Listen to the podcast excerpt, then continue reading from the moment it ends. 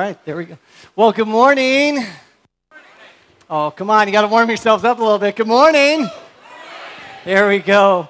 Um, before we come to the Word of God this morning, um, you know what? I'm going to do something. I know that this is going to happen.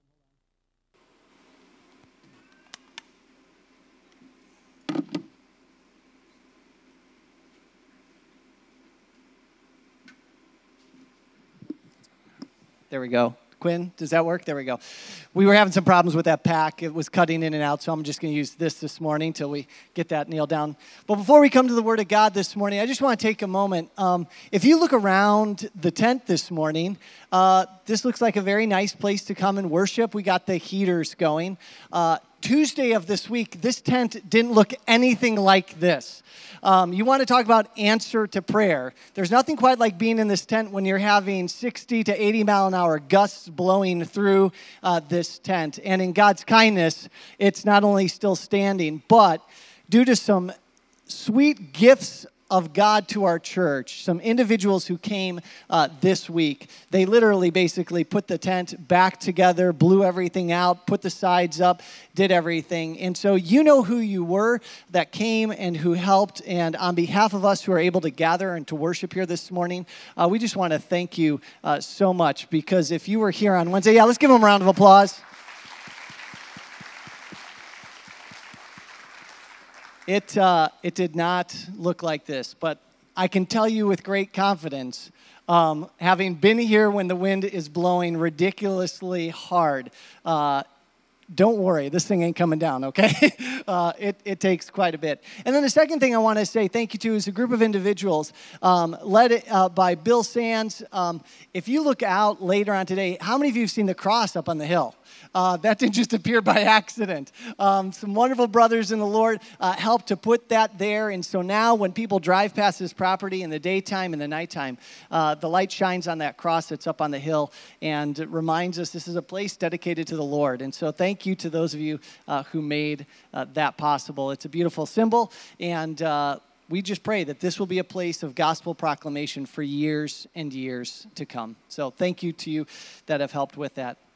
Well, this morning we're going to continue our series on prayer. And I want to start by telling you a little story of a company in uh, Japan. Uh, in 1985, this company in Japan was looking to manufacture, um, well, the first efficient bread maker an automatic bread maker to help out those in the kitchen uh, to make sure that they were able to cook bread without having to go to the store. I don't know how many of you have a bread maker, but if you do, you can thank this, this company. I'm going to butcher the name, uh, but it's the, the, the Matsushita Electrical Company. Uh, that's my best shot at it. Google it later. But the Matsushita um, Electrical Company, they were trying to make a bread maker, but they kept failing every time that they would process the dough through their bread making machine, they would, they would find that, it, that the bread would come out with the crust being too hard, the center being too soft, and they realized it had to do something with the kneading of the dough as, as the machine was kneading the dough, and they couldn't figure it out. And so one of their engineers, a woman, uh, had this amazing idea. She said, well, well, what restaurant here in Osaka, Japan, makes the best bread? And so they figured out what restaurant that was. And so they asked if they could go, and she could go specifically and work with the restaurant there in the making of the bread. She said, The reason why our machine isn't working is we don't have a, we don't have a clear enough example. We don't know how to do this. And so for, for months and months, she went to the restaurant. She worked in the restaurant. She learned how they made the bread. And then she said, Can we duplicate that through this machine? And sure enough, through her observations, watching the example of the bread makers there at that restaurant, that they were able to develop a component of the machine, this, this rib type device that helps to stretch and knead the dough as it's circulating in the machine. They couldn't have figured that out unless she had watched these fantastic bread makers within this restaurant. And sure enough, they implemented their design into their machine, and it was the highest selling uh, bread maker in the world the year that it, that it came out. And it's continued to set the pattern for bread makers around, around the world. Why did it work? Why did that bread machine finally work?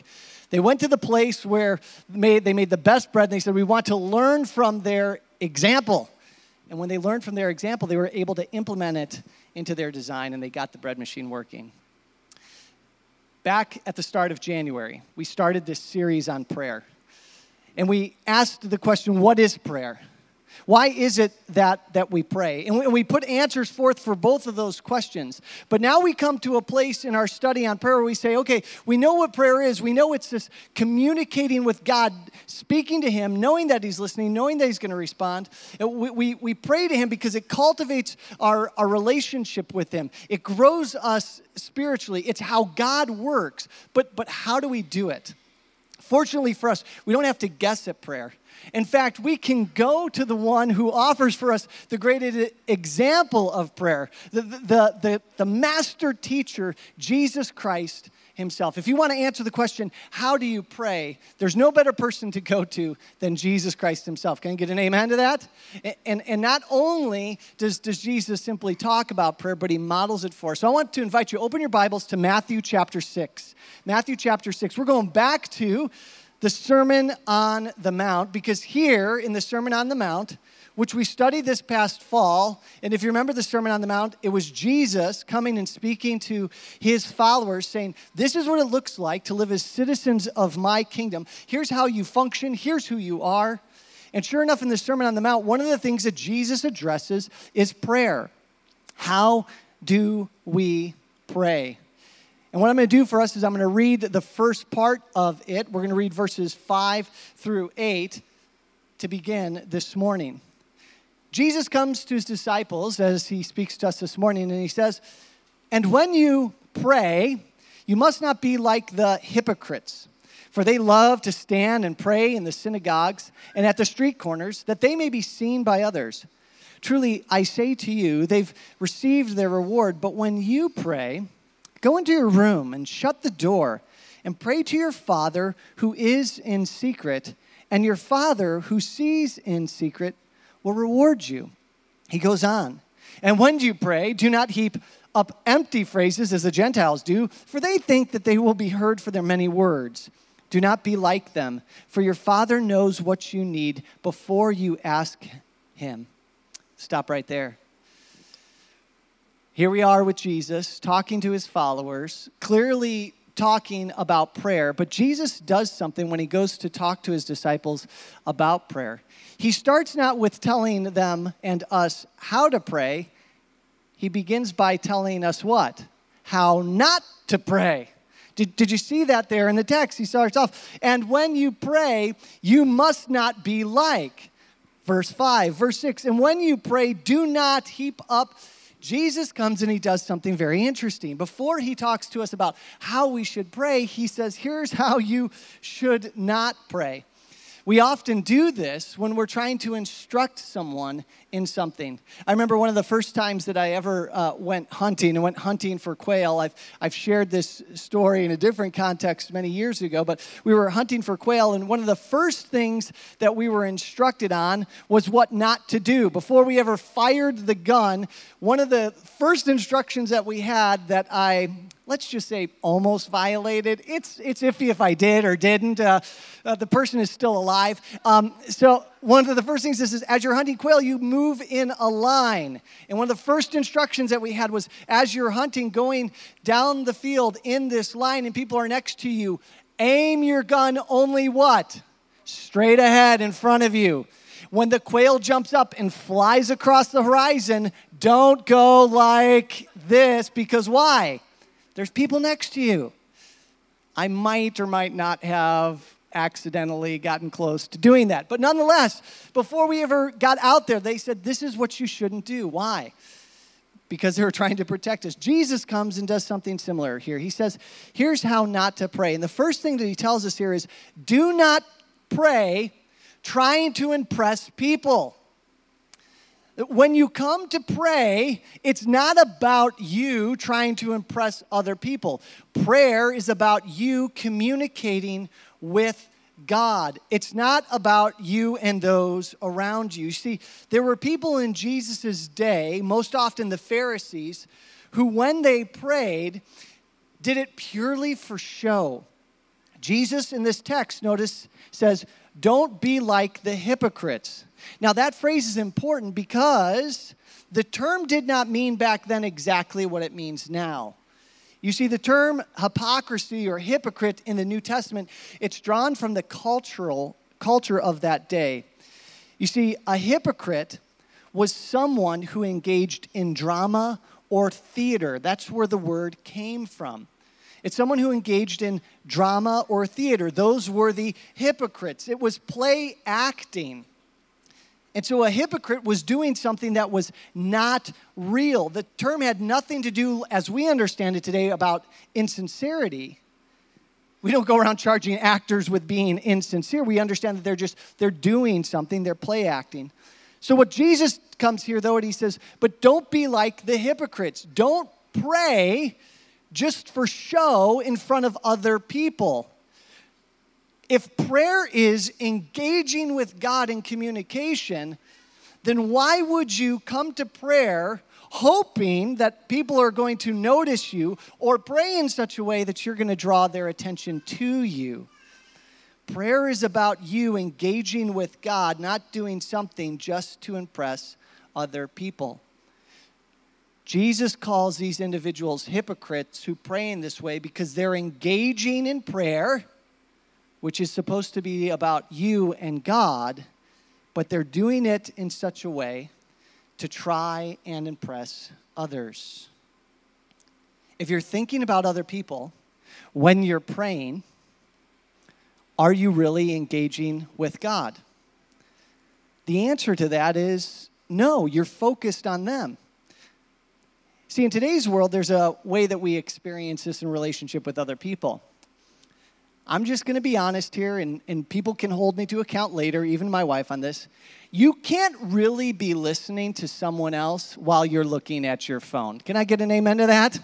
All right, don't even try, like, no, I can listen, I can hear what you're doing, I'm just looking at my phone. No, you can't do two things at one time. And so when Jesus is talking about the hypocrites there, he says, whatever they're doing, it might seem like they're calling to God and they're making words and speech to God, but that's not what they're doing. They're not really engaging in because all they're thinking about is are other people hearing me. Now, as I thought about this, I don't think that this is a challenge for most people in the church today. I don't think that most of us are necessarily standing on the street corners or really eagerly. In fact, I haven't had anybody in my years of ministry come up to me on a Sunday morning and say, Dave, I really want to pray in front of the congregation. Can I do that? Like, people aren't like beating down the doors to pray in front of others. So, does this really apply to us? Like, do we really struggle with this? Jesus says, here's one way that you shouldn't pray. Huh, so was it only their problem back then? I mean, this seems to be something that just doesn't affect us at all. Oh, but it does. See, what I think most Christians struggle with today is the fear of praying at all in front of other people because they are worried what people are going to think about them. See, you and I should have great boldness and confidence to never worry about coming to God in prayer when other people are around us. If you and I really understand that prayer is about engaging in communication with, with God, what does it matter what somebody else thinks of my prayer? Are you tracking with me on this? See, what we struggle with is not praying to, to get other people's attention. We struggle with praying in front of people, our spouse, our children because we're worried about what they're going to think about us. And Jesus says, Don't pray in that way. When you're talking with me, you're talking with me. Don't do it for show and don't worry about others. Don't let that bother you. When you're not praying to impress other people, when you talk with God, you're talking with God. And if you're in a group, don't worry about what they're thinking about you because it's not about it's not about you and them. It's about you and me. But then Jesus says something else here. That's his first instruction on how not to pray. His second instruction on how not to pray is found in verses 7 through 8. And when you pray, do not heap up empty phrases as the Gentiles do, for they think that they will be heard for their many words. Do not be like them, for your Father knows what you need before you ask Him. Here's Jesus' instruction Do not pray trying to manipulate God into doing what you want. Do not try and manipulate God into doing what you want. Christianity isn't the only religion that holds to this idea of coming before a deity in a thing called prayer. That's not something unique to Christianity. This is something that, that many different religions believe. Throughout human history, we see people, though, of other religions engaging in prayer like activity. But other religions say that when you come before God, you have to come in such a pattern, in such a way, and your prayer is ultimately for the purpose of getting something from God. Many other religions hold the idea that prayer is like you, you speak an incantation, you perform a certain ritual or a certain act, and God will respond to you because you came to Him in a specific way. And that's what Jesus is referring to. When you pray, do not heap up empty phrases as the Gentiles do. He's talking about pagans, those of other religions, who they viewed prayer in that day as saying certain words in a repetitive nature over and over and over and over and over and over and over again, hoping that you'll wear your deity down in order that he will answer your prayers. While it's true that God wants us to ask things of him in prayer, how you ask, the amount of times you ask, that's not what leads God to respond to our prayers. And so he says, if you're coming to prayer with the idea that if you say something the right way, you'll be able, I use a strong word there. I use the word manipulate. That might be too strong for some of you, but I want you to get the idea. You don't have to go to God, Jesus says, talking to Him in a specific way with a specific formula in order to get things from Him. That's not how it works. If you come to Him in prayer in that way, Jesus says, you're, you're wasting your breath. In fact, logically, he says, look at the end of verse 8 do not be like them, for here's the deal your father knows what you need even before you ask him. So, so if you think that your, your repetition in prayer or your incantations are what's going to draw the Father to respond to you, he says you're missing the point when I was a kid, time of confession, many of you know if you've been around the church, I had a nickname as a child. Uh, I had a couple of nicknames. The one I liked the most was the Golden Child, okay? And I received the nickname the Golden Child in my family because I believe this is why I got it. I learned from the mistakes of my older siblings. That's why I got the nickname. What I mean by that is, I would watch my older siblings, especially my two older brothers, and sometimes my younger sister. I would see them do things that would have a negative um, impact on their lives. And I would think, hmm, if I don't do that, but I do the opposite of it, maybe things would turn out well for me. So I learned that I would watch my brother Todd or Aaron ask for something, but earlier in the day fail to do things that my parents wanted them to do. And so, sure enough, when it came time for them to ask to go to a friend's house or to participate in something, they would go asking my parents, and my parents would then often say, What? No, you didn't do what you were supposed to do. I clocked that. And I thought to myself, okay, I'd like to go hang out with my friend today. So I'd clean up my room. In fact, I'd even go overboard. I'd be like, let's see, how's the garage look today? You know what? I'm like, a, I'm like a little 10 year old. I'm like, yeah, let's clean that up. We'll move that over there. And be like, mom, dad, could I go over to so and so's house? And they're like, did you clean your room? I'm like, yeah, I cleaned, cleaned my room. I even took some time to go into the garage. You just put some things in order, you know, just, just, just in case, just in case you wanted to do that. So my parents always said yes. Um, but it wasn't always from the best heart. But I, and I think all of us, fall into this pattern where we're like, you know what? We're going to do things. We're going to try and create the scenario, and, and we're going to try and say the right thing to get this specific outcome. Jesus saying, if you come to God in prayer, listen, He already knows what you need. And in fact, you don't even know what you need. He knows better than you what you need. Don't come trying to manipulate Him. Don't come and do that. Don't pray trying to impress people. Don't pray trying to manipulate God. It's not what it's about. There's a certain freedom in this, isn't there? I mean, there's a certain freedom in, in knowing that I can just go to God and it's not about what you're going to think about my prayers. And I can go to God, and it's not that I have to remember uh, a certain magical spell in my mind or I got to have ticked off all my boxes. It's not about that.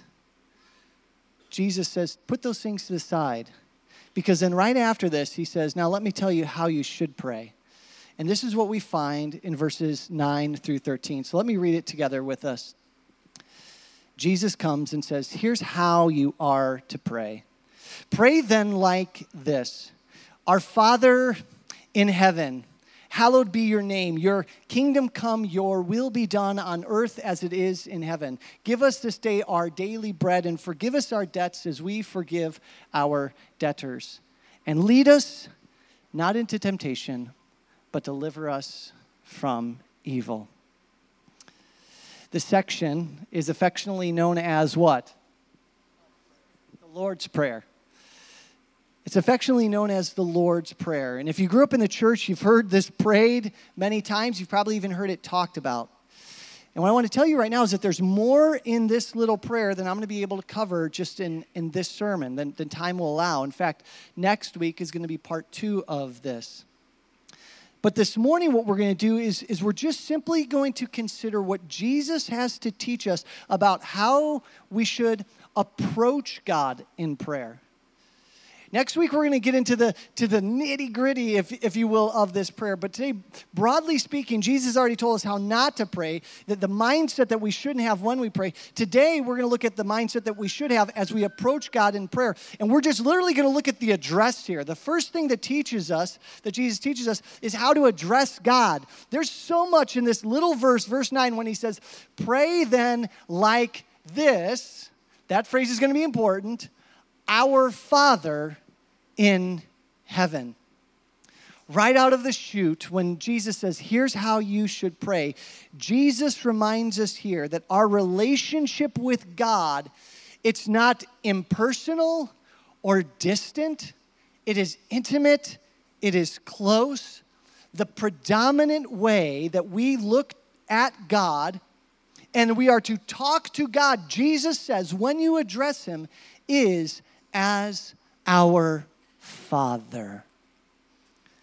That address carries so much weight and actually leads us in to the very first point of how we are to pray. Jesus is teaching us just in that little address, calling us to call upon God as our Father when we pray.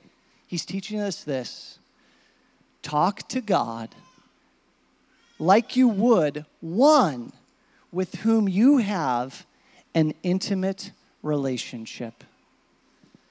How are we to pray? We are to pray, to speak with God, to talk with God like we would one with whom we have an intimate relationship. He doesn't say, pray then like this Our great, almighty, all knowing God. No, he says, when you pray, pray, Our Father. If you've grown up in the church like I have, or if you've been around the church for an extended period of time, calling upon God as Father is something that you've heard many, many times. It's very familiar with us. We, we use it pretty openly. But I want to tell you this morning that up until the time that Jesus speaks here these words, this was virtually unheard of. To pray to God was not unheard of. The Jews did that for thousands of years. But to pray to God and address Him as our Father was absolutely radical. You see, there was a, a German theologian who did a lot of work, and I'm grateful for what he did. His, his name was uh, Joachim Jeremias. He studied the entirety of the Old Testament and the prayers of the Old Testament.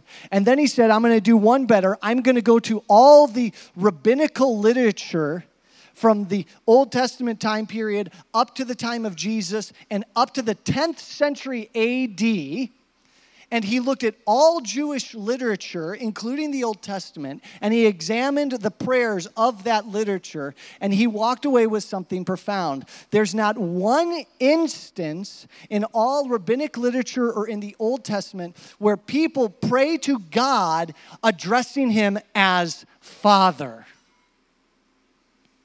So when I say that for Jesus to come and to say, when you pray, pray our Father when you address God was absolutely radical.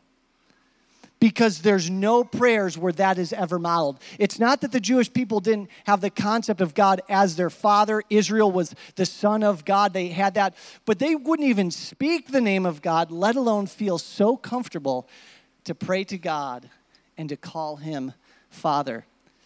So on that day, when Jesus comes and, and his disciples are like, How should we pray?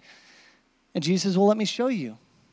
Address God as your Father they would have been like, Whoa, no, no, no. What are you, what are you talking about? Now, maybe they heard Jesus say that before, so they might have been a little bit more comfortable. But anybody around them saying, You don't call, we don't even speak the name of God, and you're telling us that we can call upon him as Father? Jesus was the first person on record to take prayer and make it a personal discourse with God. And friends, let's be absolutely clear. During Jesus' life and ministry, he didn't speak Hebrew, he didn't speak Greek, he spoke what was common in that day, he spoke Aramaic.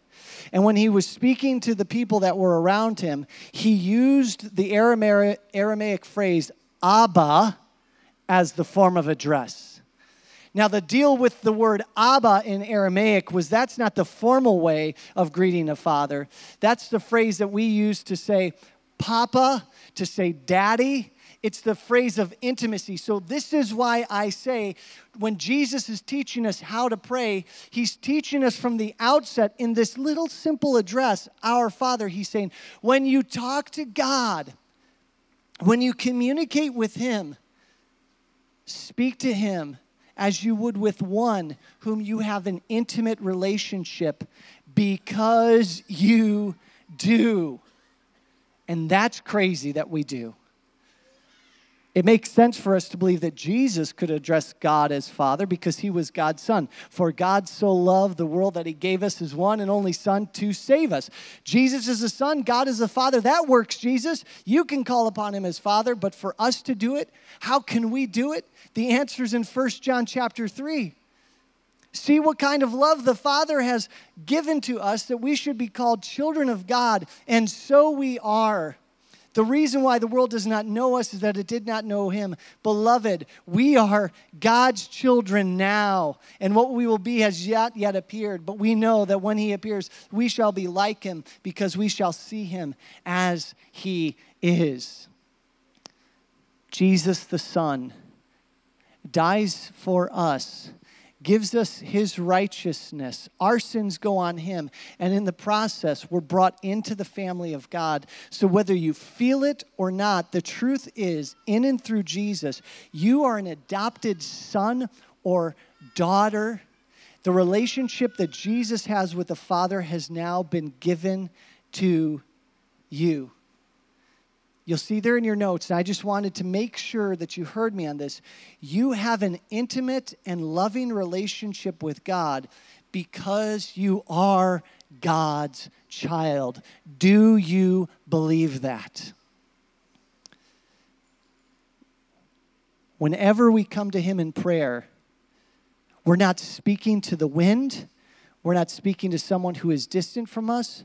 We're speaking with one whom we have an intimate relationship. Now, I have to pause here and address something, and that is when we talk about God as Father, and we talk about this intimate relationship. Notice I also say it's this loving relationship. That's what First John says. He loves us, and we're in relationship with Him. Some people, they, they literally recoil at the image of God as their Father.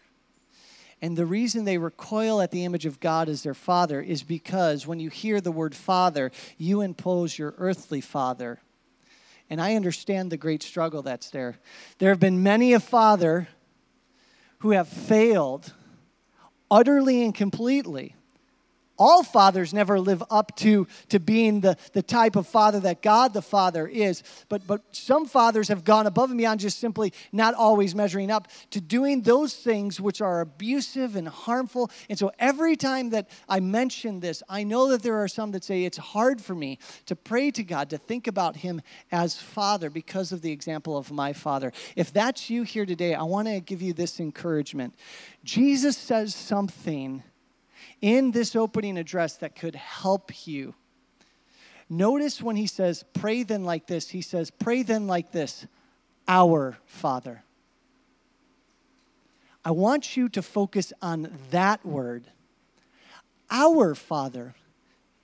God is our collective Father. You are not talking to your Father. You're talking to our Father who is where? In heaven. You're not talking to the, the God who, in any way, shape, or form, has treated you or engaged you. This is a whole different Father than any kind of a Father you've experienced on earth. You're talking to our Father. The Father who you know loves and cares you, for you so much that he did not withhold his only Son to die for you. And so I would encourage you and invite you into that intimacy, into that relationship. If you struggle with God as Father, take and set that aside and look at how the Father, God the Father, reveals himself in his word. Because I don't want you to miss out on the intimacy. I don't want you to miss out on the communication that can be there. He's not distant, he's not far off, he is near. And, and so, as we think about this, just this very first little phrase, coming to Him, engaging with, with Him, doing so, believing that we have this intimate relationship, I think it leads us to consider three things, three practical ways then that we go to Him as we pray. And the first one is this if, if we come to Him as we would with one, whom we have an intimate relationship, number one, pray in such a way that you are open and at ease. Be open and at ease as you come to Him. I'm not saying here that we should speak casually or flippantly to God because Jesus says He's our Father in heaven and hallowed should be His name, but that's going to be, be next week.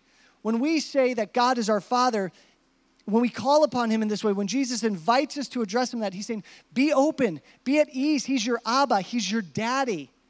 You don't have to be afraid of him as he comes. You come to him as a child to a father who you know cares for you. If you struggle with the idea of the kind of care that he has for you, go to Psalm 23 The Lord is my shepherd. I shall always be in need and lack all the time. Is that what it says? No, the Lord is my shepherd. I shall not what? Want. He provides, he cares. Be open be at ease. You don't have to be scripted when you come. When I am often talking with those who have come to the faith and are, are learning how they can grow spiritually, and we begin talking about prayer, uh, more than once I've heard somebody say, I just, I don't know, I don't know quite what to say. Notice how Jesus starts the whole discussion in verse 9 by saying, Pray then like this. Does Jesus say, pray this prayer? Is that what he says? He says, pray then like this. Jesus is coming and saying, listen, be open and at ease. I'm giving you a structure, I'm, I'm giving you a way to pray, I'm giving you an example, but God, your Father, isn't in heaven sitting there as you pray and thinking, all right, is he ticking off all the boxes? All right, Dave, all right, he said, hallowed be your name. Good, good. All right, your kingdom come. Yes, yes. God's not up in heaven thinking that way. The reason why I can say that is because Jesus himself has many prayers in the New Testament, even his greatest prayer, the high priestly prayer that we find in John chapter 17. Even in that prayer, Jesus himself doesn't follow this exact pattern of prayer. No two prayers of the New Testament are exactly alike. So, so if there's a hesitation in your heart and mind to think, I, am just not going to pray because I don't know what to say, I'm telling you, you can get over that today, right now, if you simply remember you're coming to your Father. You're coming to Him. He's not holding this against you, that you pray in a very specific way. as I was looking at this this week and I was considering this concept of God as Father, so I can be open and I can be at ease as I come to Him because I come to Him as Jesus Christ would come to Him because I come through Jesus, I want to just say something to the dads and the granddads here this morning. God makes no mistake when He identifies Himself to us as Father, Son, and Holy Spirit. And I was thinking about the pattern here that Jesus gives and how we can come with openness and ease to God our Father. And you know what convicted me, dads? And granddads that are here? I come to you and say that we should be able to come to God the Father as a child would come to his father, open and at ease. I began to think, does my relationship with my children, does it make them feel that way? Because the pattern of God's relationship with me is I should feel open and at ease. Dads, for us, as we hear this, I think there's just a side application to us. I think there's a side challenge here. We are called to model the fatherhood of Jesus or the fatherhood of God to our children. And so let us learn from how God the Father engages us. And I'm going to pray for you and for myself that we would set that pattern in our own relationship with our children so that when our children grow and get older, they might be able to say, Dad, I always felt that I could come to you. I always felt that I could come. I was open and, and I could be at ease with you. And that we could say, you know what, the only reason that I could model that kind of relationship with you is because I was so de- dependent upon my own relationship with my Heavenly Father. Some of you dads here today might even hear me say this and feel a little bit convicted by that. And if you think that your relationship with your children or grandchildren does not model the kind of fatherhood that God the Father has shown you, you know what one of the beautiful things that you can do today? Is you can take a step and you can even go to them and you can, well, as we saw earlier in the service, we can confess our sins and we can pursue that reconciliation. And some of you might want to consider doing that even today. We come to Him open and at ease, but there's something else. When we think about God as our Father, there's something implicit in this. He's our Father at all times, so we can come at any time. How are we to pray? Some people say, Is there a right time to pray? Should I do my morning prayers? Do I pray just at my meals? Do I pray just in the evening? Like, when should I pray? Jesus is saying, God is your Father. My Father's always there. So, therefore, come to Him at any time. There is not a set time when you can come to God. You can come to Him at all times. This is, this is further enforced when the Apostle Paul says in 1 Thessalonians 5 17, pray without ceasing. If we're called to pray without ceasing, it would imply that there's no wrong time to come to your Father. When I was growing up, um, my dad, for, for a lot of my youth, he actually, his office, his company allowed him to work out of our house. And in order to get into his office, you'd have to go through my parents, you have to go down the hall through my parents' bedroom, and then his office was through another door. Let's just say that there were certain times where I knew we should not come to dad, right? He would be on the phone, we could hear the speakerphone, and he's having a meeting. I knew that there were other things going on, and as, as a child, I understood the importance of, of not interrupting him. My dad's human. He's not, not omnipotent, he's not omniscient, but our God the Father is. It's never like, oh, so and so's praying over here, so and so. You know what I've heard many people say, and even in my small group at times, people come and say, you know, you know, you get so and so's got so much going on. Don't don't worry about my prayers. I, they're not big things. Come on now. Come to him at any time. Jesus says he's our Father. There's no hindrance in coming before him. We're at open, we're at ease, we come to him at any time. But then we come to this question, and we're going to fill this out even more next week, which is so then what are we supposed to talk to him about? What do we talk to God about when we actually come to him in prayer? And the answer is very simple this share it all. Share it all. What can I talk to God about? How would you engage in conversation with someone that you are so intimate about, that you feel open and at ease with. You talk to them about all things. And so, what Jesus does to prove this point, look at the rest of his prayer, starting in verse 9.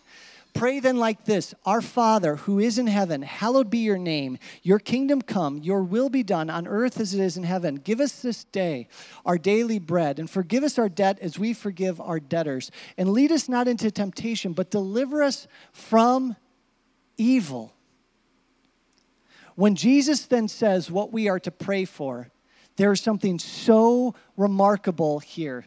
Jesus invites us, Jesus shows us that we can talk about it all the big and the little, the glorious and the common, the majestic and the mundane, the material and the spiritual. Your kingdom come, my daily bread. Hallowed be your name, forgive my sins. Jesus says there's, there's nothing here. He gives the whole spectrum of what you and I will face in our life. The two big categories that he invites us to pray, what to talk to him about, is pray for God's glory and for our good. Share it all. Share it all. And next week, we're going to get into the specifics of this. But for today, my hope for you, my hope for me is when we say, How do we pray? Well, pray, not trying to impress other people, thinking about them. Pray, Talk to God, not trying to manipulate Him into doing what you want Him to do, but pray to Him as you would with someone who you have an open and an intimate relationship. Be at ease as you come before the throne of grace, knowing that there is no sin between you and God. Share it all with, with Him, and you can come to Him at any time. And next week, what we're going to see as we look in the fullness of the rest of this Lord's Prayer is this talk to God like you would with one, I love this, who can make things happen. As you share it all, as you talk to him openly and freely, as you engage with him, you're talking to one who can actually make things happen. Do you know the Lord's Prayer? It contains six petitions, six things that Jesus says you're to ask of God. Why would Jesus do that?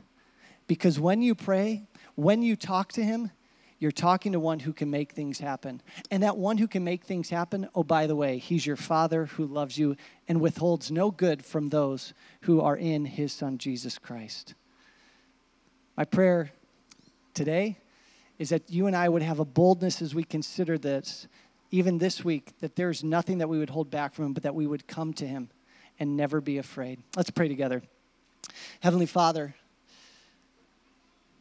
that is a remarkable, remarkable thing that we get to say. I know that I don't fully grasp it, Lord, and Father, help me. Help me to grasp the fullness and the radical nature. Help my brothers and sisters here to grasp the fullness and the radical nature that we get to call upon you as our Father. And that there is no reason why we can't come at any time. And there's no reason why we can't share it all with you. And that even when our prayers aren't what they should be, Lord, that you clean them up and, and, and you make them new. And so, Lord, help the hearts of my brothers and sisters here today. Help my own heart to walk in this this week, to be bold in our coming, to be bold in our sharing to keep growing in this beautiful gift and privilege of prayer. For the glory of your name and for our good. We ask this through Christ our Savior, and all God's people said, Amen. Amen.